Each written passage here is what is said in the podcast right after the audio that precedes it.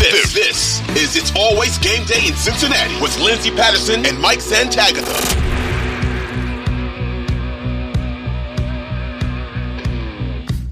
Interior D line, defensive tackles. There's some problems right now for the Cincinnati Bengals. They could be without DJ Reader. I feel like we've talked about that plenty. Both of us would like DJ Reader back. I still feel like they find a way to bring him back, but that is to be determined. When you think of the guys they currently have, when you think of the offseason and free agency, how do the Cincinnati Bengals fix their problem? This is a glaring need to me. I mean, I feel like it's time to probably, if Zach Carter is going to play, it should be like five snaps a game and not No. being forced on the field for 30 snaps a game or anything like that. And Tupou just doesn't seem like the same guy he's been before. They thought this was a downturn for him. So they don't have, and I think Tupou is currently actually a free agent. I just kind of expect him back because I don't know where he's going. um, but yeah, so if they don't get Reader, the only starting quality guy they have is BJ Hill. And BJ Hill's, to me, not a nose tackle. I don't think he does a good enough job taking on double teams to play nose tackle. I think he's a good I think he's a good, solid defensive tackle. I think he does a good job at three technique. He does some stuff extremely well, like penetrating on stunts. But when I'm looking at him, I, I don't think like ah, slide him over and go grab two gap shooters at three tech. Is like I think they will get run over if that's the case. So they need to figure something. Like, I think they they need. This is the first time that I think we're going to talk. They need new starters. I think safety, corner, linebacker. Those are the guys. The guys that are on the roster are the ones that will be starting next season there's going to be new starters, especially because I currently I don't believe the Bengals are going to pay DJ Reader, which makes me upset. But I'm just trying to be realistic. I will be very happy if they do, but without him, you need a you need a nose tackle because this defense, the past three four years, whatever, has thrived with DJ Reader manning the middle and they need that big presence in the middle of their defense. They play this 3 4 odd front, and a lot of it revolves around having a nose tackle that is a stud. So if you're not going to pay Reader, which just doesn't seem to align with the philosophy of the defense, but fine, whatever. Uh, he costs too much. He's almost 30, whatever excuse they're using. You need to find somebody who's good, who can do that job. I don't think you can just try to bargain Bennett and do like what they did for tight end this season or what they did uh, for for safety.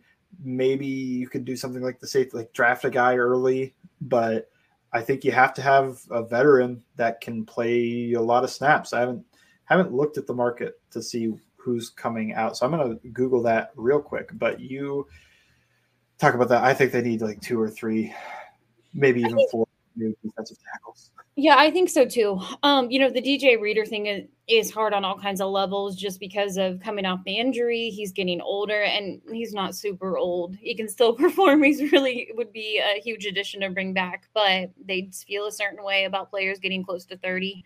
Um, and I, I don't know if he would accept a one year deal when another team would probably offer him a two year deal. And would the Cincinnati Bengals offer him a two year deal? Would he start the season on the IR? You know, we just don't know for that. I think it just needs a makeover. It's not fun, but I've mentioned it before where I feel like the Cincinnati Bengals are dealing with a very soft rebuild, and that's okay. And sometimes you've got to do that. Some of these players who played out their rookie contract or other players that you've brought in, they just didn't work out and you let them move on, or you're not willing to extend some of those players and you want to do better in some of those position groups. Um, I wouldn't be surprised if free agency, I've said it before, and I know you're looking at some of the guys who are going to be available if they do, they, they can still spend money. I think a lot of people get scared of the Joe Burrow contract, and it really doesn't hit them or hurt them that much in the 2024 season. That's why I think they're going to tag Tee Higgins. So I think they're going to get the deal done with Ja'Marr Chase, and that won't impact their 2024 season. Um, I, I think that, you know, all of these other moves that they can make, you can still spend money in free agency. You have to. If you want to be competitive, not only in the AFC and the NFL in your own division, you look at guys, they all have guys who who are absolutely terrifying or are having very productive years. The Cincinnati Bengals, they've got to do it. And I think you got to do it in free agency. And if that player is available at 18, you'd take him. Yeah. Um, I don't think the nose tackle market is that great. I don't know. Maybe I'm wrong. You know what? we got to have But- another plan B. I, I've peeked. I mean, like, I just know that they're not going to be interested in like anybody who's 30 plus. There's a couple guys that you could kind of stop gap with that. I think DaQuan Jones would be like somebody you just throw six million dollars at for a season and have him be your nose tackle. But he's 32, so they're probably not going to be interested. Nope. Teair Tart, they were interested in when he was on waivers, so that might be your move. He's probably the best match for them with what they normally like. He's he is a nose tackle. He played nose tackle for the Titans uh, for a while there, and now he's with Houston. I think he's getting a little bit of run, but he's not getting crazy amount. They just had the waiver priority over them, despite Houston making the playoffs and the Bengals not. This was a couple weeks ago. Uh, yeah, I I think Teair Tart is the one that makes the most sense. I don't know what his projected market is. He did just get cut, but I also thought he was pretty solid when he played. He's going to be 27 next season. He's only Perfect been in the league for three years. Yeah. So he's currently averaging, I guess, $4 million, 4.3. So you're probably going to have to pay that or more. I would think maybe five, maybe something like 315, 318, somewhere in there.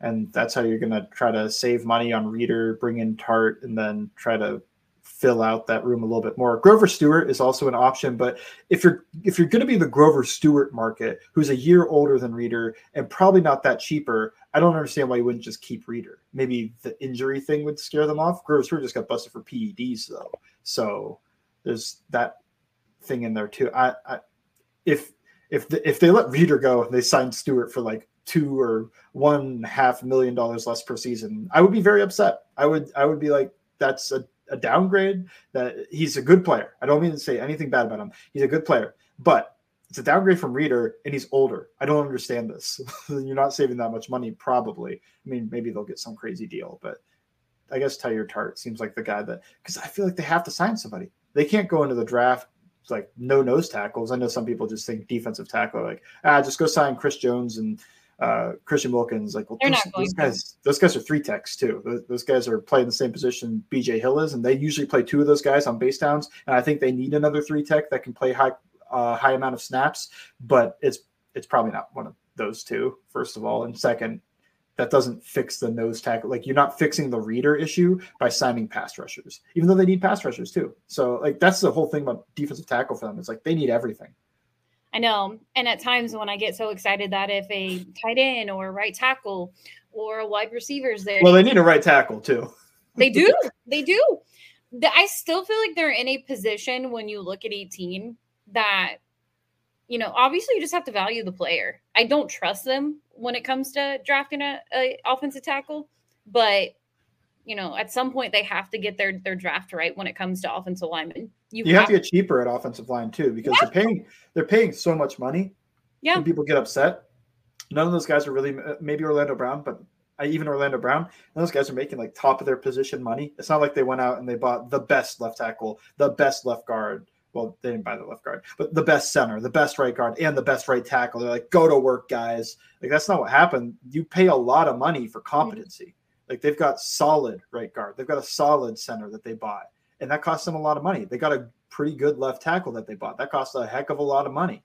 So that's the thing is like if, if you're trying to build this team out and people talk so much about like you can't pay Ja'Marr Chase and Tee Higgins. Well, I don't think you could pay your left tackle, center, right guard, and right tackle. Like that costs just as much, and you're not even getting this like like out of all those guys, Tee Higgins is the best player uh, just at his position.